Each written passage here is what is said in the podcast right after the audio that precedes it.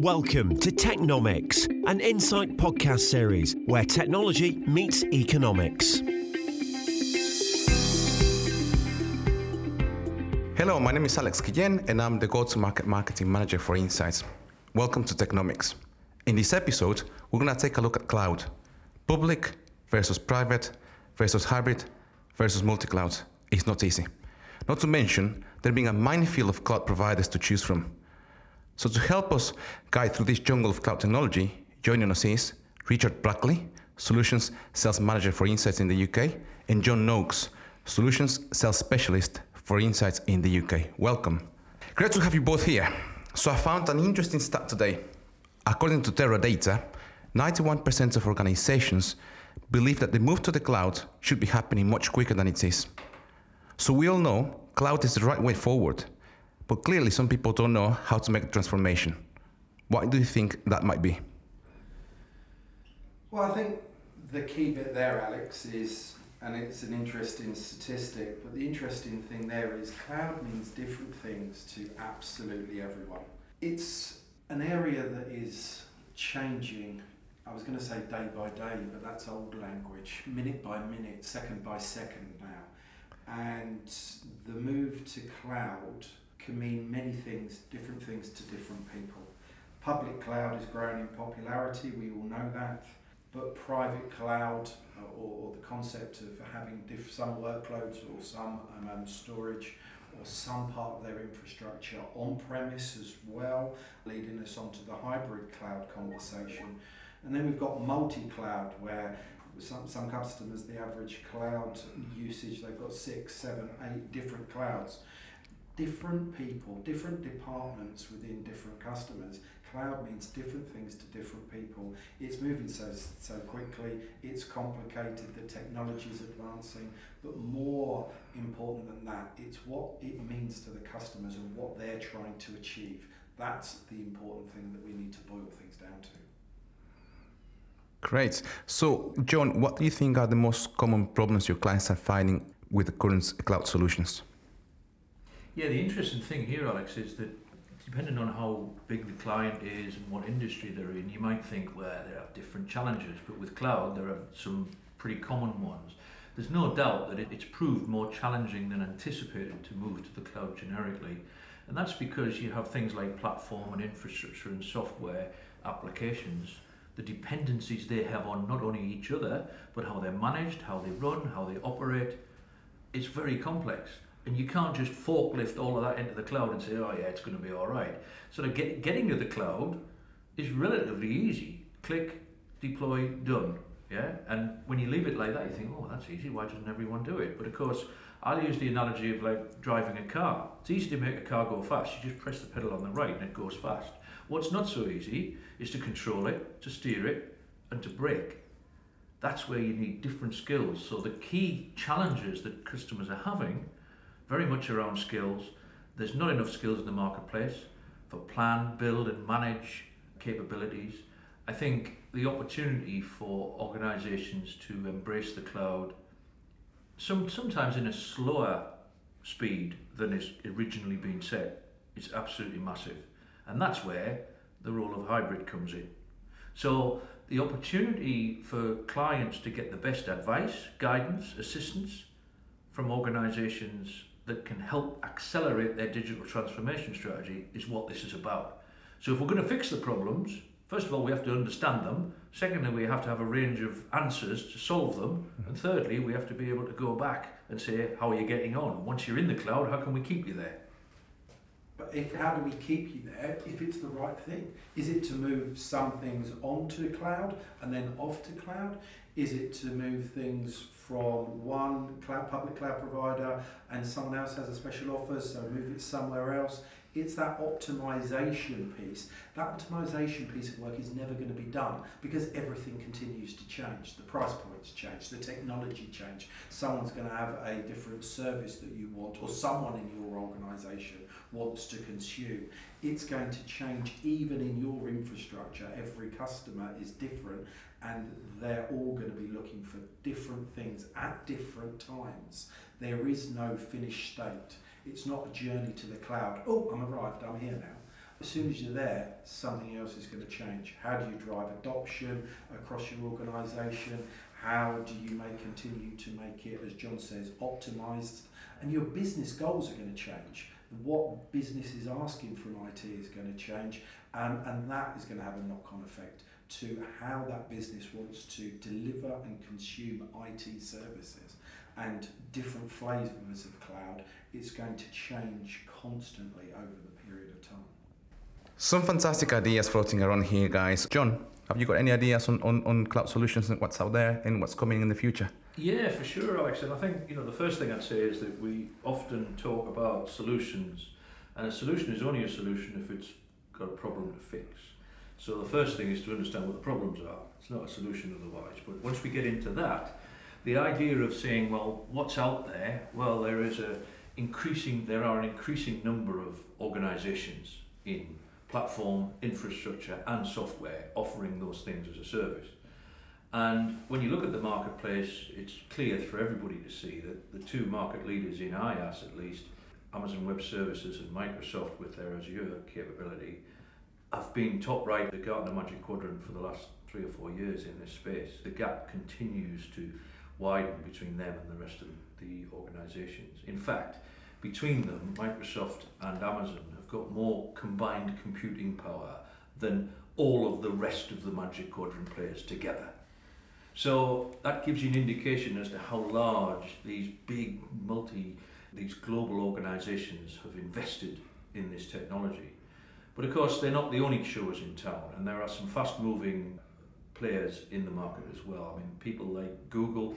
Google have been busy working away for years now with the things they do best. Everyone knows Google from a consumer perspective, but their business capabilities built around their core capability of search, analytics, intelligence, data analytics. They are making some big moves in the cloud, and so are people like Alibaba. Alibaba Cloud, which is the cloud part of the Alibaba organization, are an enormous organization, not really known that much for outside of China, but they're on a global march.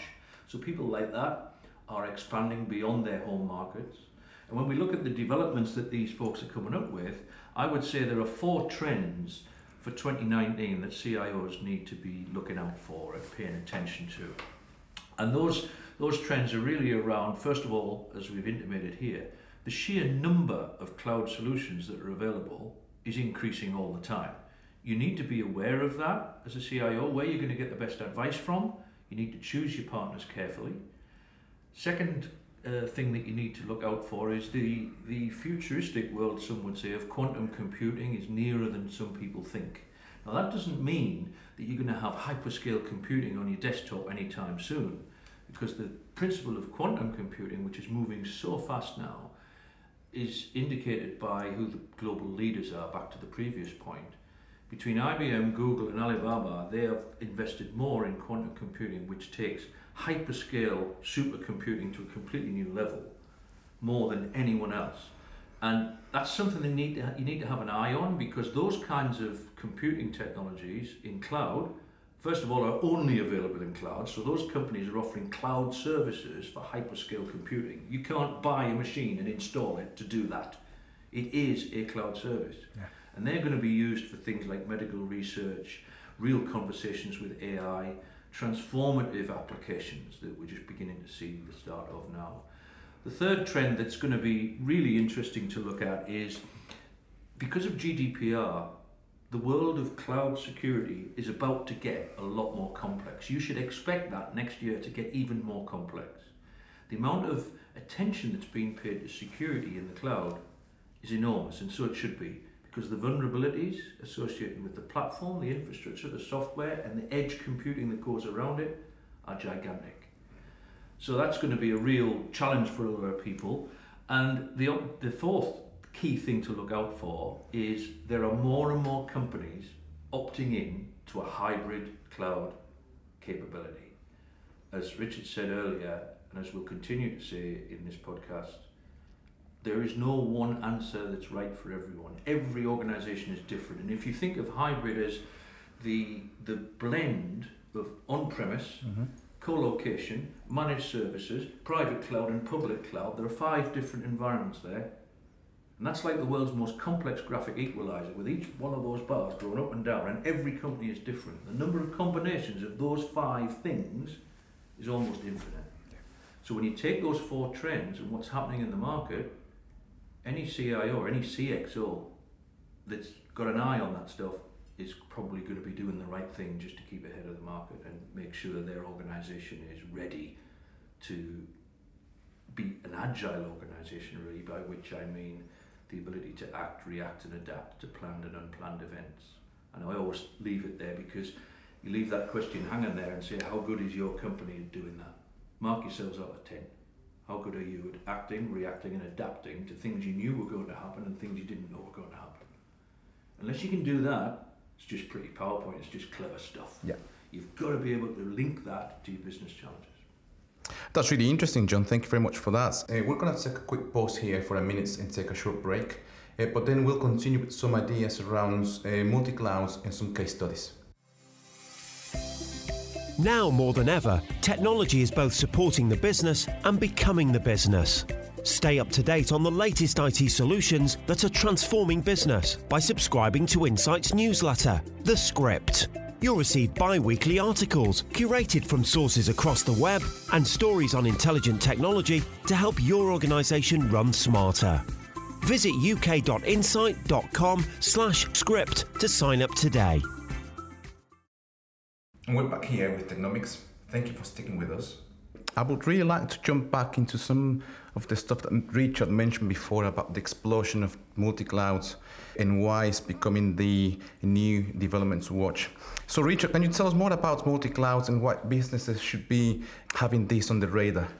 Of course, I mean multi-cloud, it's, it, it's a huge area because as John just alluded to there, there are so many different flavours and every one of the customers that I'm seeing, that John's seeing, that Insight's seeing, have a different set of requirements, but they're also in a different place. The beginning of every journey, any journey, is the starting point. And that has to be carefully understood what the present state is, the analysis of what is working where, not where you think it is, not where your IT team think maybe it is, but where it is, warts and all, that starting point. As soon as we've got that, as soon as you've got that, you can then put an aspirational goal in of where your business wants to be in the next three, five years, whatever your planning cycle is, and then put a program- programmatic, detailed cloud enablement or adoption plan in place to get you there and to get you there in a safe, effective way, but also with the ability to react to the unknowns that will undoubtedly be coming your way. And that leads us to that multi cloud. There is no one size that fits all.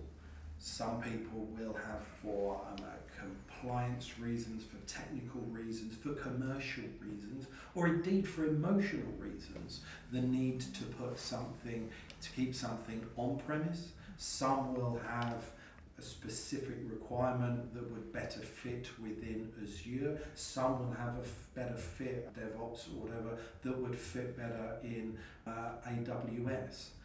And that's all within the same organization. There is no cloud that is going to be one, f- one size that fits all. And having the ability as a company, as an enterprise, or indeed a public sector establishment to be able to pick the right mix of those clouds to support your business goal. That is the key to it. And as John alluded to, there are more and more cloud providers coming out. He named some. I'm sure over the next few years there'll be some that we've never even heard of yeah. that enter this marketplace and complicate it even more. And the key to this is how to keep up to date with all of these different cloud providers. And when you enter a multi cloud world to meet those requirements, how do you then manage it? How do you make it cost effective? How do you pick ultimately what runs better where today, tomorrow, the next day, because it's going to be changing over a period of time as well. That is the beauty of multi cloud, but also the complexity and the challenge of adapting a multi cloud environment. Does that make sense, Alex? Does that answer your question? It does, and, and it's fantastic actually to see that obviously organizations need to understand their challenges and how the, the, the multi-cloud environment is going to support those uh, challenges and, and how they should be aligning to their objectives as well. So thank you very much for that, Richard. John, I've got a couple of questions for you. Are you seeing organizations asking for advice about, around multi-cloud? And also, how do they create a successful multi-cloud strategy? Yes, in short, yes, we are seeing uh, an increasing number of organisations asking for advice on that. And I think one of the most exciting things about multi-cloud is the fact that it's like the world's biggest pick and mix menu. You know, if I'm a five-man organisation or a 50,000-man organisation, guess what? The choices are the same. Because it's like going shopping in the world's biggest online supermarket, right? I'm going to get my CRM application from there, I'm going to run a database from there, etc., etc. And of course, when you break it down into, into the various workloads, which is where the rubber really hits the road, it's not really about the cloud providers, it's about the business application that I'm going to run on that cloud provider's resources to make my business more successful. And when you look at that, you look at the, the most popular workloads that most people, you know, 98% of all organizations that are in the cloud today are running compute, storage, and networking, and maybe a database. So 98% of all the stuff that's done in the business cloud is across those four things, which means only 2% at the moment is what you might call the more innovative applications like you know artificial intelligence, machine learning, predictive analytics, etc., etc. There's lots of them. But of course, back to the question about multi-cloud, what advice are they asking for? Well, it depends where you start from because I've just mentioned five or six different purposes for cloud computing there. That might be five or six different clouds. So I'm running VMware, I'm running Hyper-V, I've got Windows, I've got Linux, I've got Oracle, I've got Salesforce. The list goes on. And the advice that people are asking for is, help, how do I manage it? It was easy getting it going. I can even pay by my credit card, it's so easy. Sometimes easy is not good. Sometimes easy is bad. And in this instance, it very often can be bad because the clock starts ticking and I'm spinning up virtual machines in the cloud. Oh, and I forgot to switch them off. They've been running all weekend and we haven't had anyone using them. That's money going out of your account. So back to the earlier point about optimization, it's not only about cost optimization, it's about resource optimization as well. And I think where that all comes together really is one of the reasons why multi-cloud is beginning to take off in the first place is that line of business professionals and departments are today getting closer and closer to developers. The business people are talking to the techies more than they ever used to. That used to be two completely separate worlds. It ain't now, the gap is closing. Why are they doing that? Because the business people know that the techies can spin up, develop, manage, run, deploy, and support a brand new application, in some cases, in minutes. In minutes. Remember the old world of going out and issuing an RFP and getting a dog and pony show and getting eight vendors to come in and all of a sudden six months has gone by and I still haven't chosen what ERP system I want. The world's changed. Now, what that really means, which is where the most advice is being asked for, is on skills. And I think one of the biggest results of that capability where companies can do a lot more is around support. Organizations that are offering managed services to support cloud environments, they're the people who are going to be most in demand in the next few years. Because what we've built up is this complex capability. Like a cat playing with a ball of wool looking for the end, you know. Just where is it? How do I do it? You're never going to get to the bottom of it. Managed services are absolutely the way to go getting advice and guidance up front to assess the situation, to migrate, optimize, and deploy the cloud solution is one thing. But like I said earlier, once you're there, how do we keep you there? The managed service is going to keep you there. So, yeah, I hope that uh, gives you some ideas on the challenges that we're seeing from our customers and a little bit about what we're trying to do to help them. Definitely, John. Thank you very much for that. Really interesting insights, actually, on that. Uh, guys, do you have any case studies that you can share with us? Oh, Alex, I've got hundreds.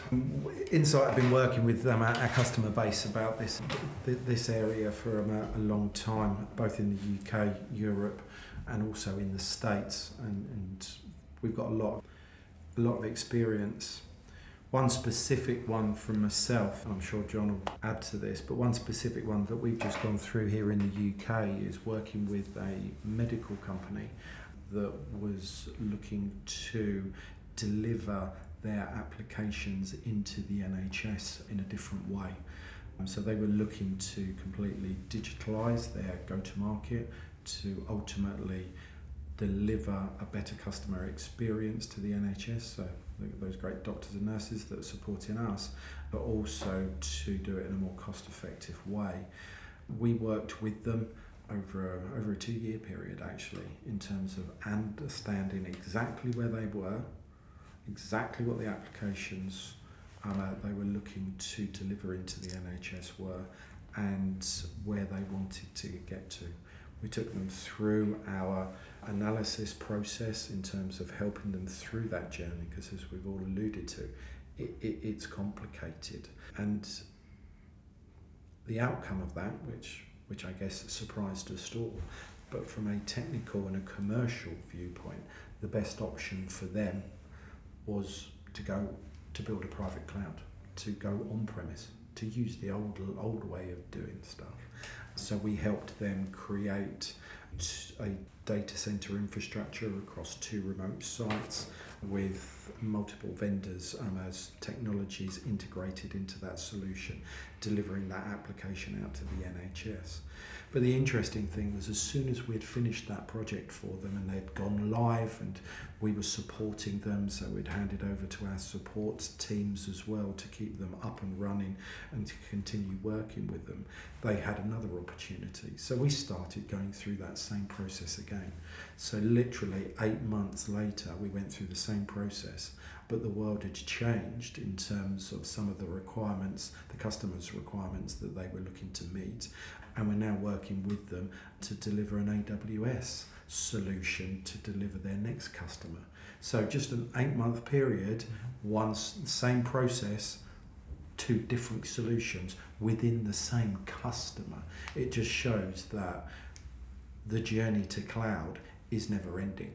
It's going to be constantly changing and evolving as this marketplace does around us. So that's just one example of a customer that we've worked with very, very closely over the last two years. John, have you got any others to add to yeah, that? I, um, I recently worked with the Digital Transformation Director, yes, such a job title does exist, of a, a global organisation in the travel and hospitality sector, who told us that they had nine clouds running in their business. And they were the only ones that could count. It might have been more, but they had at least nine. And upon further investigation, it turned out that six of those nine clouds were being used less than 50 hours a month. And you think to yourself, well, why is that? Well, one of the answers to that was, like we said earlier, it was so easy, we just kept fill your boots, just keep consuming stuff. But guess which word hadn't appeared on their vocabulary? Optimization. You could say efficiency. And it really was an exercise where the advice and guidance that was needed was do we turn them off? Do we take those six clouds, the things that are running in there, and bring them back on premise? Because it was actually cheaper and we could control it more. There was a bit of both in the answer. And one of the reasons for the half that went stayed on prem was to do with GDPR and the regulations associated with the holding and the data residency of customer data records.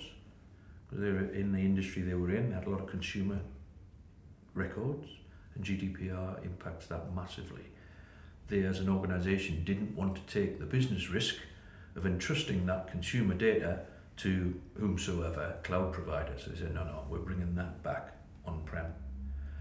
And I think that example goes to show that, as we've said in more than one occasion in this podcast, there's no single answer for all of this.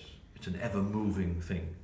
And here at Insight, we are very well placed to offer that advice, guidance, and implementation and support practice to make sure that your journey to the cloud is as efficient, secure, and cost effective as possible. Great. John Richard, uh, you've mentioned a couple of times cloud optimization. How important is it for our customers and how can they achieve it? Well, I think cloud optimization is not a destination, it's an ongoing process. You can optimize, but then the first day afterwards, something is going to change, something is going to be modified, the, either internally or the marketplace is going to change, and you'll find yourself not optimized. So, the way we view optimization is not to view it as an event or a destination, but to, to view it as an ongoing service where we can help you check against um, a set list of requirements, the set list of templates, etc., and do it on an ongoing basis to make sure that you stay compliant, you stay optimized, and we can then bring our subject matter experts in to then overlay on top of that what's going on outside, what's happening outside the front door where new suppliers are coming out every day, Azure's changing at a rate of knots, AWS's rate of change is phenomenal, relentless, and very well respected. No one is going to slow down in this space. So, optimization is very much an ongoing process and not a destination. Do you agree, John? Yeah, very much so. And I think a lot of it is down to the applications and the workloads that you're running on the cloud. And I put them into the three categories really. Is it on and off? Is it predictable bursting or is it unpredictable bursting? They might sound like strange phrases, but the application, the availability and the predictability of the application will drive what sort of a solution I need to support it. Back to the earlier point about something being used less than 50 hours a month. You know, if I'm a ticketing organisation and tickets go on sale at nine o'clock on Monday morning for the next, I don't know, Oasis gig or something, you kind of know that that website is going to go crazy at one second past nine. And based on recent events, it'll probably crash by three, three minutes past nine. But be that as it may, that's a great example of the need to have access to massive compute scale that I only need for the time that that site is going to be through the roof. That is a perfect use case for a form of cloud computing because I will never ever want to be able to afford to or want to manage the amount of computing power I'll need to service that demand for half an hour because the gig sold out in half an hour or whatever. So I think that drives a lot of the demand on where I'm going to be multi-cloud back to the overall theme of this podcast. You know, the, the world of hybrid cloud, how it's how it's changing, how it's generating new opportunities. And you know, we're very excited about it, and we know, given that you're listening to this podcast, you presumably you're excited about it too, and uh, we hope this has been helpful for you. Interesting and brilliant examples here, guys, about trends, challenges, and I think most importantly about how to develop a successful multi-cloud strategy. Uh, guys, I'm really sorry, and I'm afraid that we've run out of time. Uh, so thank you very much for your time, Richard and John. Uh, for those listening today, thank you for tuning in to Technomics. Please don't forget to review and rate this episode. And to follow our future podcast, please subscribe to the Insight Technomics on your podcast provider. Thank you and goodbye. Learn more about the latest IT solutions that are changing the way we manage today's priorities and transform for the future by visiting our Learn Hub You'll find videos, white papers, guides, reports, case studies, and much, much more. So start exploring today. Visit uk.insight.com/learn.